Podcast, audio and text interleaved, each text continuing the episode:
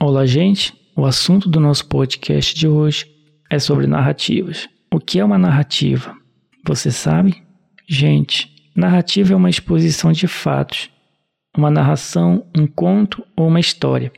Então, através de uma narrativa, é possível esclarecer ideias, articular ideias, baseando-se de informações, baseando-se de planilhas, de números, de dados, de fotos, de arquivos, de mídia, etc.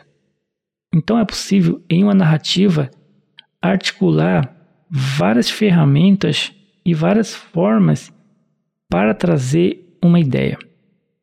Mas, através de uma narrativa, também é possível desinformar, trazer informações verdadeiras, misturar com informações falsas, fazer uma boa articulação e levar-se ao erro e descontextualizar. Por isso é interessante que a gente compreenda como funciona uma narrativa, um discurso, uma história contadas por políticos, né, por parentes, etc., por várias pessoas na sociedade. Então, gente, entenda uma narrativa. É interessante saber, na narrativa, extrair as informações. Mas para saber se essas informações são verdadeiras, se não sabe, tem que pesquisar. Porque a gente consegue, através da extração dessas informações, saber se a narrativa é verdadeira ou não. Vou citar um exemplo de uma narrativa falsa em que eu li há algum tempo sobre a questão das vacinas que estavam sendo aplicadas na Europa. Veja só. A narrativa dizia que mais de 150 pessoas morreram na Europa devido ao uso da vacina. Elas morreram imediatamente. E que essa é uma informação que a mídia estava escondendo a favor dos laboratórios e que os laboratórios estavam escondendo porque não queria que o povo tivesse o descrédito das vacinas. Aquela coisa bem conspiratória mesmo. Bem no sentido aqui do indeterminado. Né? Não cita a pessoa, não cita quem disse, né? mas está ocorrendo. É uma coisa que ninguém vê, mas segundo eles está ocorrendo. E para justificar as mortes, eles trouxeram então várias imagens de pessoas morrendo devido a outras doenças, né? Troca de mensagens de WhatsApp, que isso é praticamente possível editar em uma plataforma, em um aplicativo, em um programa computacional.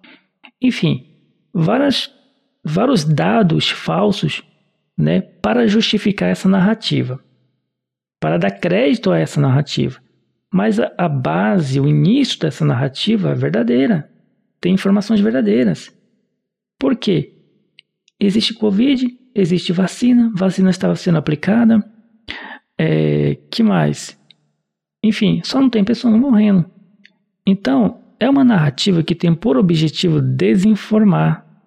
Ela articula entre a verdade e a mentira para trazer aqui uma informação, mas uma informação descontextualizada, uma informação na verdade falsa, né?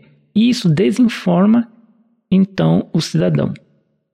Mas se a pessoa tem informações suficientes, ela consegue extrair dessa narrativa e entender que é falso e o que é mentira. E aí ela vai saber dizer que essa narrativa não procede, certo? Quem não tem essa informação, principalmente pessoas que têm uma inclinação maior a acreditar, né, vai pegar essa, essa narrativa e abraçar e dizer: é super verdade isso, e eu também não vou tomar a vacina e tudo mais. Então, esse é um tipo de narrativa que tem se é, disseminado na, na, na sociedade aí, né? E que vários meios de comunicação têm tentado aí cada vez mais desmentir e praticamente é uma narrativa que já perdeu, certo? Então, a narrativa, gente, é importante que a gente compreenda, entenda os caminhos dela e saiba extrair a verdade para entender se ela é verdadeira, é verdadeira ou é falsa.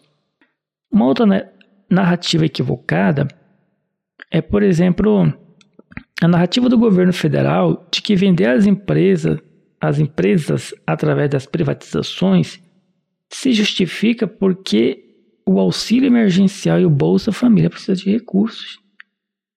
Né? Como que como que se o objetivo de privatizar é trazer dinheiro para programas sociais. Porque eles imaginam que futuramente, em um debate político, vão ser cobrados, vão perguntar sobre essas privatizações, vão ser questionados, e aí eles vão dizer, ou já estão dizendo para a sociedade, é o seguinte, meu amigo, eu vendi, vendi. Mas é era para pagar o teu Bolsa Família, mas é para pagar o teu auxílio emergencial. Né? Você estava passando dificuldade. São narrativas que tendem a enganar, a desinformar e a mentir. Então, preste muita atenção nas narrativas, nas histórias. Né? Saiba extrair as informações para que você possa compreender se elas são verdadeiras ou são falsas. Esse é um papel que todo cidadão que consome informações, que lê, tem que ter. E também é preciso ter o faro para isso. É interessante ter o faro e se desarmar do espírito conspiratório. Porque o espírito conspiratório, a inclinação conspiratória, ela é praticamente um espírito de fake news nato. Uma pessoa lê uma informação que está lá por detrás de uma informação oficial e ela se apega àquilo e repassa para os demais, segundo ela, na intenção de informar as boas novas que a mídia não quer por objetivos econômicos e aí as, as justificativas têm aí diversas. Então, não tenho nenhuma inclinação a essas conspirações, obviamente, e entendo que é um cuidado que todos nós temos que ter, certo? Muito obrigado e até mais.